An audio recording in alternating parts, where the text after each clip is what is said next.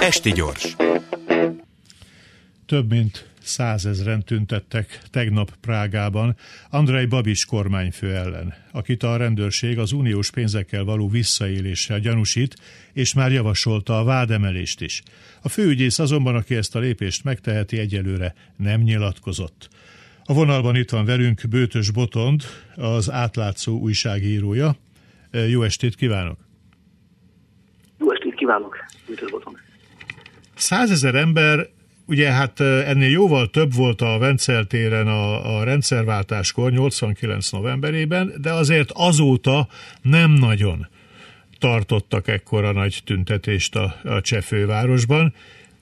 Tulajdonképpen jogi ügy miatt, tehát ha egyszer bűncselekmény van, akkor arra megvannak a megfelelő intézmények, szervek, hatóságok. Miért kell utcára mennie, mennie ennyi embernek? Um, igen, hát az előzetes hírek szerint százezer embert vártak a Benceltére tegnap utánra. A rendezők szerint ez, ezt a számot túl teljesítették, a, a, a választópolgárok 120-130 ezeren jelentek meg. A rendezők szerint a rendőrség úgy fogalmazott, hogy 100 ezer fölött volt a, a létszám. A, egyébként a rendszerváltás utáni időszakban egyszer közelítettem még meg tömegdemonstráció a Vencel ezt a számot, még Petr Necses kormánya idején. Ő ugye az a miniszterelnök, aki 2014-ben.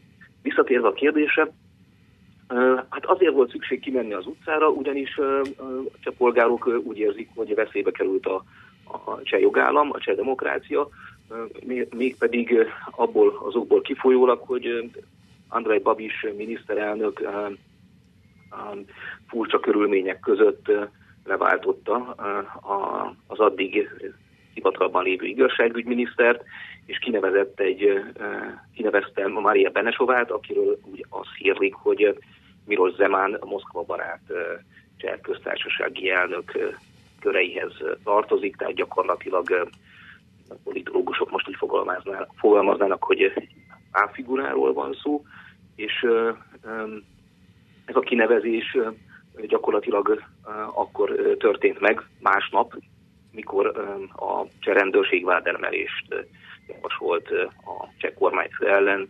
költségvetési csalás miatt. Gyakorlatilag a tüntetés sorozat már egy hónapja elkezdődött a, a, prágai óváros téren, először tízezrek, 30 ezrek mentek ki, majd két héttel ezelőtt a demonstráció szervezői szintet léptek, és a Vencel téren, a Vencel sikerült 50 ezer embert kihívni. Ez, ezután pedig a szervezők Csehország szerte, tehát Prágán kívül is Büntetéseket szerveztek, ez volt a múlt heti esemény sorozat, több mint 240 településen sikerült akciókat, Babis kormányfő lemondását követelő akciókat szervezni, és ekkor hirdették meg a tegnapi eseményt, amelyet kimondva, kimondatlanul, illetve konkrétan kimond a százezres igen. E, a politikai élet, a politikai spektrum hogyan reagál erre a növekvő létszámra? Tehát e, azért az utca hangját csak egy bizonyos e, mértékig lehet figyelmen kívül hagyni. A pártok aktivizálják-e magukat valamiképpen, vagy pedig, vagy pedig megmarad ez a, ez a játék, hogy van a miniszterelnök, és, és emberek, a, emberek kint az utcán ellene tüntetnek? Ez, ez most nagyon izgalmas, ugyanis a szervezők, akiknek ugye a tegnapi rendezvény óta azért és már tényleg érdemes figyelembe venni a szavukat. Ők rögtön a tegnapi demonstráció után bejelentették, hogy június 23-ára Prágának egy még nagyobb terére, a Letna Parkba egy 300 ezeres demonstrációt szerveznek, tehát ez a következő tér, úgyhogy mindenképpen az utcáról érkező nyomás a miniszterelnök felé az konstans és egyre erősödik.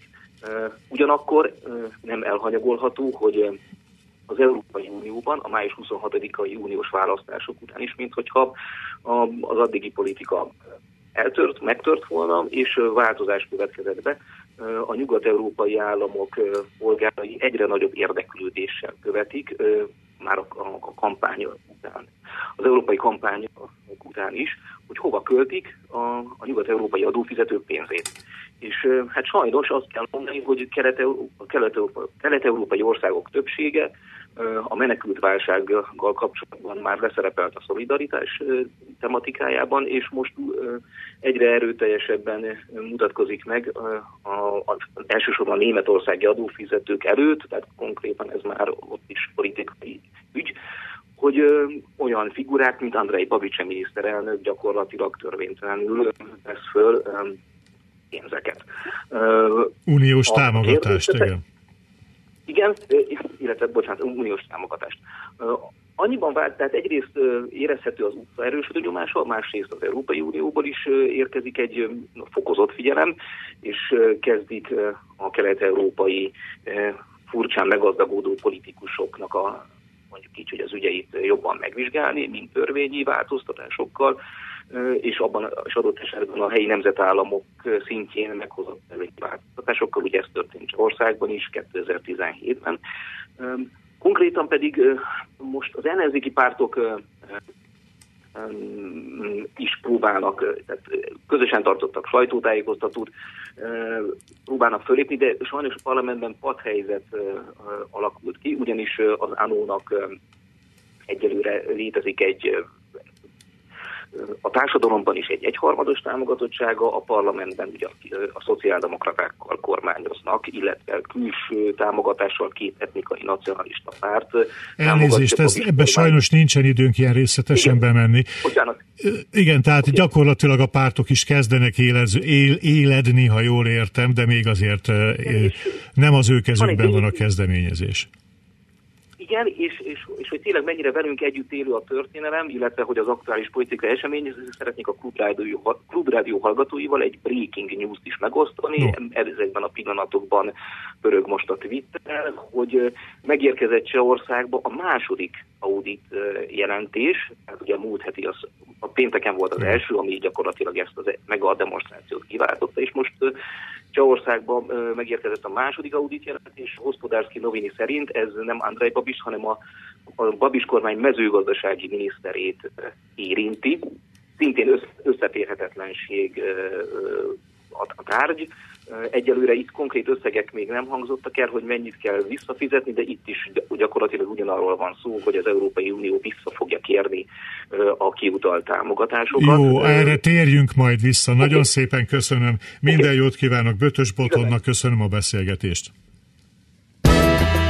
Esti gyors, a hírek háttere.